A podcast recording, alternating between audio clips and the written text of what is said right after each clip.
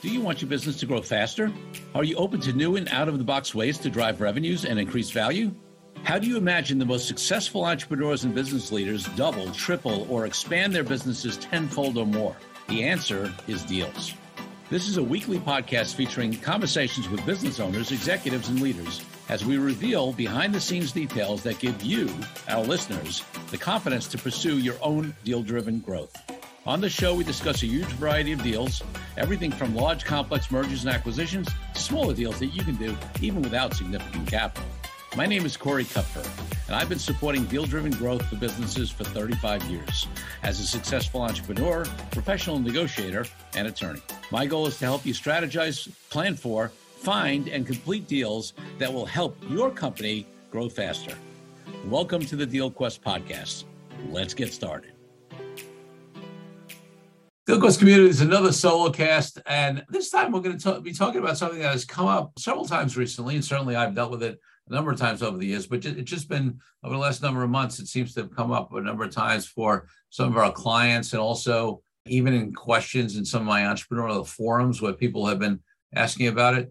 And it's this question about sort of when to provide and how much information to provide potential deal partners at what point, right? Because you know it's sort of a tricky thing, especially we've had a couple of situations. I can think of at least two, maybe three, where the potential deal partner was a acquirer or joint venturer who was a competitor, so that there were great reasons to do a deal with them. But if the deal didn't go through, there was you know certainly risks involved in disclosing certain information that might give this party a competitive advantage, right? And so there's always a balance. And obviously, the first thing that comes to mind is, oh, you need an NDA, right? A non disclosure agreement.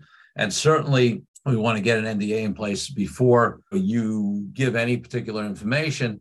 But that's not the only answer because, first of all, you've got to be able to prove that somebody violated an NDA. Then you got to spend money to go enforce it. And then there are certain things, just sort of the general knowledge of the way you do things and things like that, that they might be able to take advantage of where they're not specifically using your intellectual property or, or you know at least it's, maybe it's hard to prove you know or your uh, confidential information that would be useful. Like you know so for example they may not publish your pricing list that you gave them but uh, their knowledge of your pricing you know in an industry where let's say that pricing is not public right? It's a b2b or something like that could be very valuable to them.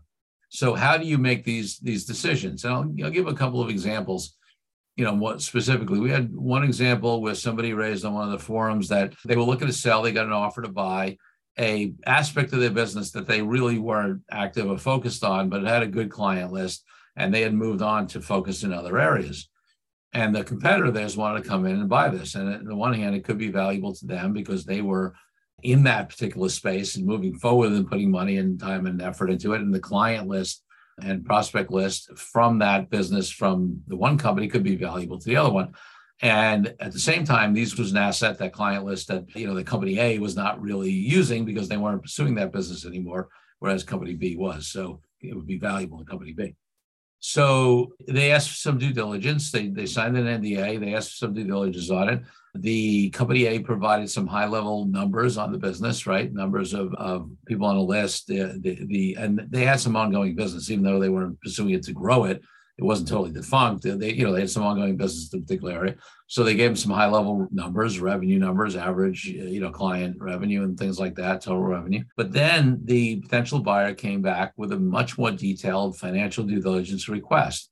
They wanted to see things like related expenses. They wanted to see more detail on the particular clients and you know and more information on who they were and things like that and the owner of company a was i think rightly very concerned or hesitant to provide that additional information to the competitor sometimes it's a question of timing sometimes it's a question of if you should do it at all and the question is why do they need that additional information and it seemed to me like they likely didn't need a lot of that information. They weren't picking up any of the expense burden of this. They they knew the business, meaning that they were doing a the same kind of business, so they knew what kind of margins they could run it at. And essentially, they were buying a client list, a prospect list, and some re- ongoing revenue stream. that ongoing revenue stream would be fit into their existing infrastructure, meaning company B, the buyer. And so therefore the expense structure around it, you know, largely uh, of the seller shouldn't be that that relevant. Now, you can make the argument that the expense structure could tell them some red flags. Like, for example, if if it was a lot more expensive to run the business on company A's side, on the seller side, that might give some insight that maybe uh, the clients are more complex or more problematic or more demanding. So there's some arguments. I'm not saying it's cut and dry, but the extent of what was asked for seemed to be way, way, way, way beyond what was necessary to buy a specific asset, not a full company. So the question was, do you provide it? And the company A owner said that they didn't think company B had any ulterior motive, but I told them to be careful about that because you sort of assume and hope maybe they don't, but they very well could, right? They could be looking for a competitive advantage. They could be trying to find out more information on the other aspects of the company. So that's something always to watch out for. But turned out that they really got the feel. We had some back and forth over this. This was not a client. This was somebody that I was just giving some friend to friend, you know, entrepreneurs group info on. And the feeling was that they just had sort of overly aggressive folks, right? Investors who was who were just asking for this information. Sort of like they had to do those due diligence checklist and they wanted to see everything. And that happens sometimes. Sometimes you have, you know, whether it's the CFO, whether it's the outside accounting firm, whether it's the private equity firm, you know, a venture capital firm that's, you know, owns you or is, or is invested in you. And they have a way of doing things and they have, you know, they don't tailor the due diligence or they or they're overly belt and suspenders careful. And there's not an ulterior motive. But even then, there's a real question as to, you know, whether you should provide this stuff at all. And, you know, what is it? And to be able to have those conversations to say, hey, why do you need this, this, this additional information? What is it that you really need to evaluate this uh, to be able to make an offer. And then comes in the, the time, even if you can provide some stuff, when do you provide it, right? We had another situation with a client who was looking to do a deal with somebody that they, they knew in the industry for a while. They, uh, you know, I won't mention the industry, whatever, it's in the entertainment space, but this company B, you'll call it the buyer, had created a technology platform that would help coordinate, delivers, even sell the, the service that our client uh, provided. And there was some good synergies there. And they had a discussion about, you know, an acquisition with an ongoing relationship, meaning that the principals of company A, the seller, would join as employees and get some equity in company B going forward. And company B was asking for a huge amount of due diligence up front, and there was a certain amount of financial and legal due diligence provided. But then they essentially put in a full due diligence request, like you would see, you know, on any deal. I'm not saying anything on the list. Not, there was really nothing on the list was that was not legitimate, but they were asking for the full due diligence dump prior to even making an offer or you know delivering an LOI. And my advice to the client in this case was not, you know, we provided some level of information, the, the uh, information that they needed that the buyer would reasonably need to be able to make an underwriting, you know, or, or valuation determination, and also enough to have them determine whether they even want to do the deal in the first place to be able to make an offer. Now, you could always make an offer subject to due diligence, right? Any of the other stuff, and that's often happens, any other stuff that you haven't gotten yet as part of the full due diligence that's more appropriate to do later the offer you make even the L, if you get to an loi stage and it's signed the loi is not binding with the exception of like, this is almost always the case. It's not binding with the exception of a few things like confidentiality or the no shop provision, meaning you know you have a period of time where there's exclusivity. But in terms of the deal, that's not a binding thing. So we had to parse through working with us, the client, and the accountant to say, hey, what are we going to give them now? Meaning upfront, even before term sheet, LOI, or even offer, to help them evaluate that. What are we going to tell them that you know, we don't have a problem giving it, but it's not, you're not going to get it now. We need to see if we have an offer and are anywhere reasonably in the ballpark of potentially getting a deal done, in which case, you know, we'll, let's go to LOI. And then once we get the LOI, you know, banged out, and if we get to a deal, then we'll provide this additional due diligence to you. And of course, prior to signing definitive agreements, you'll be able to do you full due diligence to make sure everything checks out. Let's take a break from the show for a minute so I can invite you to a new way to determine your deal readiness. I created a fast and easy assessment that will determine exactly how deal ready you are. Once you complete the assessment, I use your responses to identify the obstacles that are holding you back from being a deal-driven growth genius. It's as easy as heading to coreykupfer.com slash assessment. That's coreykupfer.com slash assessment and filling out a few multiple choice questions. I'll be checking in after the episode to see what your results are. Now back to the show. So, you know, this sort of decision on when you give what is is really a bit of an art, right? And a bit of a negotiation. And you should definitely have your attorneys and accountants uh, involved. And you know, it's not standard for every for every company, right? Because different industries, different information could be more competitively important than other information. So, I mean, obviously, you're not going to give client names and contact information, things like that, customer names, you know, until you know you, you have a definitive agreement and you're ready fully to go. But even information you provide that's not identifiable to clients and customers, but gives the you know, information on pricing, any information on revenues, on you know on collections, on you know I mean high level on the model. Usually you give that early, but maybe there are some things within that in terms of the way you charge or upcharge or you know bill or, or you know price things that that you know that are not obvious to the public and and are proprietary you know in a way or how you determine you know, pricing. So you want to be really careful about that. And at the same time, I would say that there are times when people are overly, you know, careful. You can, I mean, you can go the other way and have it be problematic because if you don't give a potential deal partner, most of the time, maybe we're talking about buyers here, but you could be talking the same thing on a joint venture, strategic alliance, whatever. If you don't give them enough in, initial information to have them determine whether the deal's worth their while, whether they, you know, are even interested, whether they it can fit in and align with their existing uh, business and structure or system, or or if they do, you know, uh, what you do, how it aligns with with with how they run that business, then they're not going to get to the point where they can even evaluate enough to, to make you an offer. So you got to be able to. You can't, you know, uh, hold it totally close to the vest um, but you want to determine what you you know what you're going to do when. I will tell you that are there horror stories out there where people have given information and a competitor has ended up using it, or you know otherwise it's been detrimental? Sure.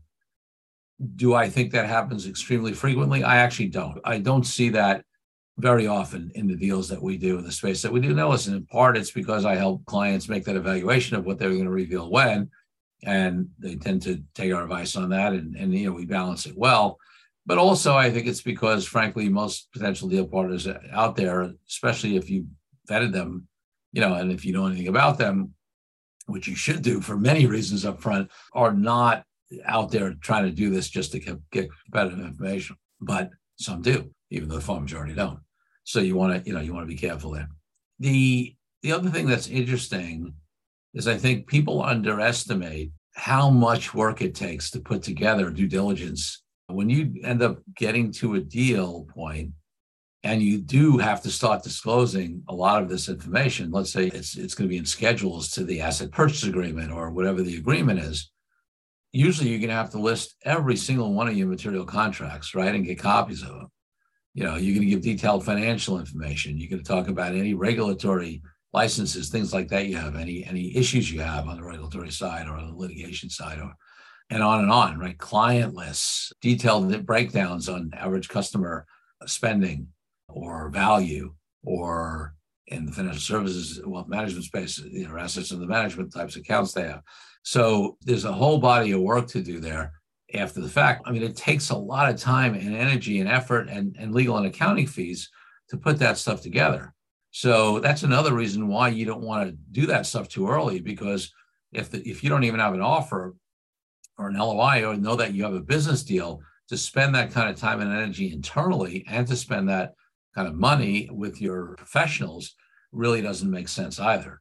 So that's another reason why you want to balance it out. I mean, at some point you have to bite the bullet and devote internal and external time, resources, you know, money, etc to get that done because it's a crucial part of the deal and you want to get the deal done without it. But you don't want to do that ideally until you've got a deal locked in, or at least there's a very high likelihood that it looks like it's going to go forward. so I mean, it's just it's just interesting these decisions, and all, and there's been just several situations where this whole timing conversation has come up. I think the three situations I'm thinking of, we were either as a client or informally as a fellow entrepreneur friend advising the sell side folks. On the buy side, meaning getting due diligence on the buyers, there's a similar conversation of when you should get that and what you should ask for. But often that will come a little later because you're not the one usually evaluating making the offer, right? It's usually a buyer that is the one that's that needs the information to be able to make the offer. Now, if they're offering you equity in the company, then yeah, I mean, I think you should definitely get information on that when you're evaluating the offer they've made and before you go much further to see, especially listen, if it's just sort of a little equity kicker and it's gravy, maybe that's different. But it's, if it's significant equity, I talked about this a little bit in the past, then that's a, a, an important part of the purchase price. And to evaluate what that equity is really worth and where you stand in the in the cap table and what your rights and preferences are is an important part of the deal that you should do relatively early. Some of the other legal due diligence, you know, on that they're all in compliance with things, they don't have litigation, that kind of stuff. I mean, that'll come in the reps and warranties and schedules, and you, you know, we'll get that due diligence a little later. But before you sign an LOI on a deal that has any material equity in it, you know, I think you should do some due diligence on the on that equity and make sure that you're getting the kind of value and that you um, have the kind of rights and that you're in the in the cap table where you think you are. And you understand what the rights and preferences are of the people above you if if if there are people in the cap table or classes of equity in the cap table above you. So that you want to do pre signing definitive agreements certainly on that side but you know a lot of the other stuff you know might be able to wait a little a little later so you know listen this is just one of the many ways, and it's what keeps it fascinating for me, right? Whether it's negotiating the deal terms itself, or figuring out the timing of due diligence, or the many other aspects of deals. This is what keeps it interesting to me because it's always a little bit of a science, a little bit of an art, a little bit of a dance, a little bit of a negotiation. And obviously, the more you do these deals, the more you figure out how to do them and how to balance those factors. So those are my thoughts for the week, just on the little things that came up around timing and whether, and especially with competitors and how you handle it. And I would love to get your input when this airs. Hopefully, you've had good experiences with it. I know there's an occasional horror story out there. Hopefully, that's not one of yours. In any case, folks, have a great week. See you next week on the DealQuest podcast. Take care. Thank you for joining me on this episode of DealQuest, where we help you understand how deal driven growth can be your ticket to freedom. I want to invite you to a unique way to tap into the wisdom and experience of the DealQuest community. Join the DealQuest Deal Den Zoom calls, a free monthly 90 minute mastermind. In the mastermind, we address all the challenges you may be facing and help support you with the opportunities that may arise in terms of deal driven growth.